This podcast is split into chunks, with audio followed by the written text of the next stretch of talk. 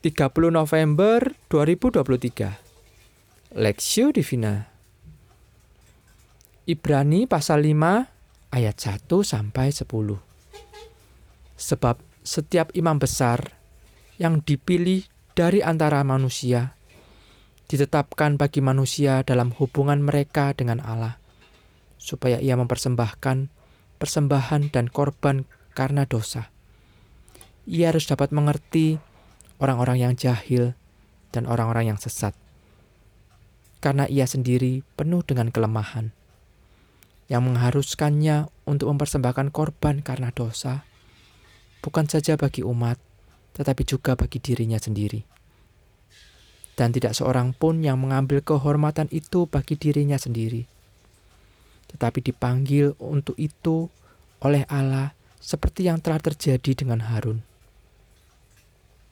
Demikian pula Kristus tidak memuliakan dirinya sendiri dengan menjadi imam besar, tetapi dimuliakan oleh Dia yang berfirman kepadanya, "Anakku engkau, engkau telah kuperanakan pada hari ini."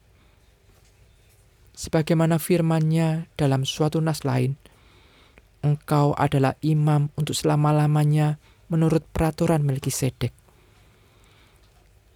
dalam hidupnya sebagai manusia, ia telah mempersembahkan doa dan permohonan dengan ratap tangis dan keluhan kepada Dia yang sanggup menyelamatkannya dari maut dan karena kesalehannya ia telah didengarkan.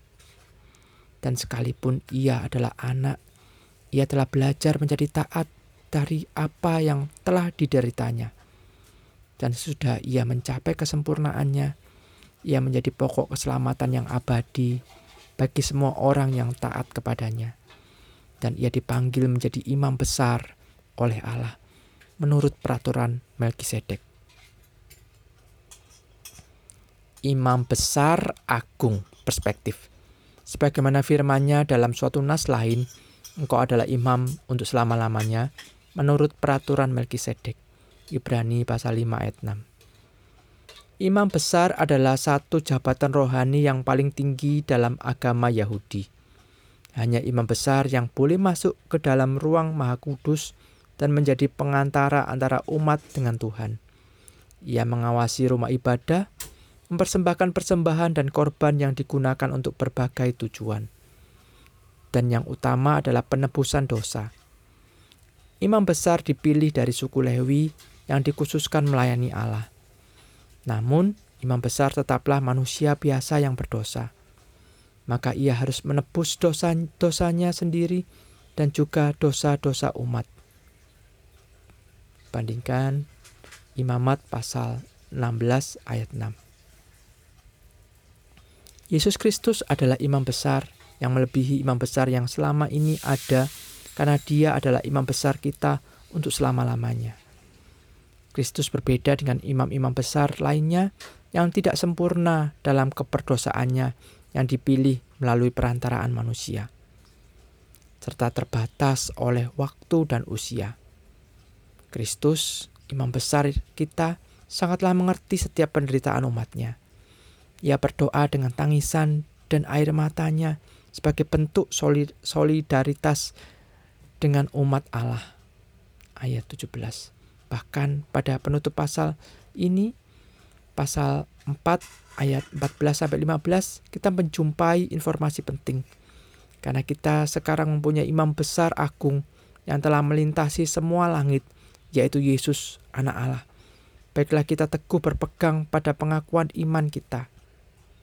Sebab imam besar yang kita punya bukanlah imam besar yang tidak dapat turut merasakan kelemahan-kelemahan kita, Sebaliknya, sama dengan kita, ia telah dicobai, hanya tidak berbuat dosa. Sungguh bersyukur kita memiliki seorang pengantara yang agung dan sempurna kepada Allah. Kristus adalah seorang imam besar yang sempurna, karena telah memberikan dirinya sendiri sebagai korban penebusan dosa, sekali untuk selama-lamanya. Imam besar agung kita juga pernah menjadi manusia dan merasakan setiap kelemahan kita. Ia pun pernah dicoba seperti halnya kita, tapi tidak berbuat dosa. Karena itu, Alkitab mengingatkan supaya kita berpegang teguh pada pengakuan iman kita, karena kita memiliki imam besar yang sempurna. Studi pribadi, apa yang kita ketahui tentang Yesus Kristus sebagai imam besar kita? Apa bedanya dengan imam besar yang tercatat dalam Perjanjian Lama? Apa artinya Kristus adalah imam besar bagi kita?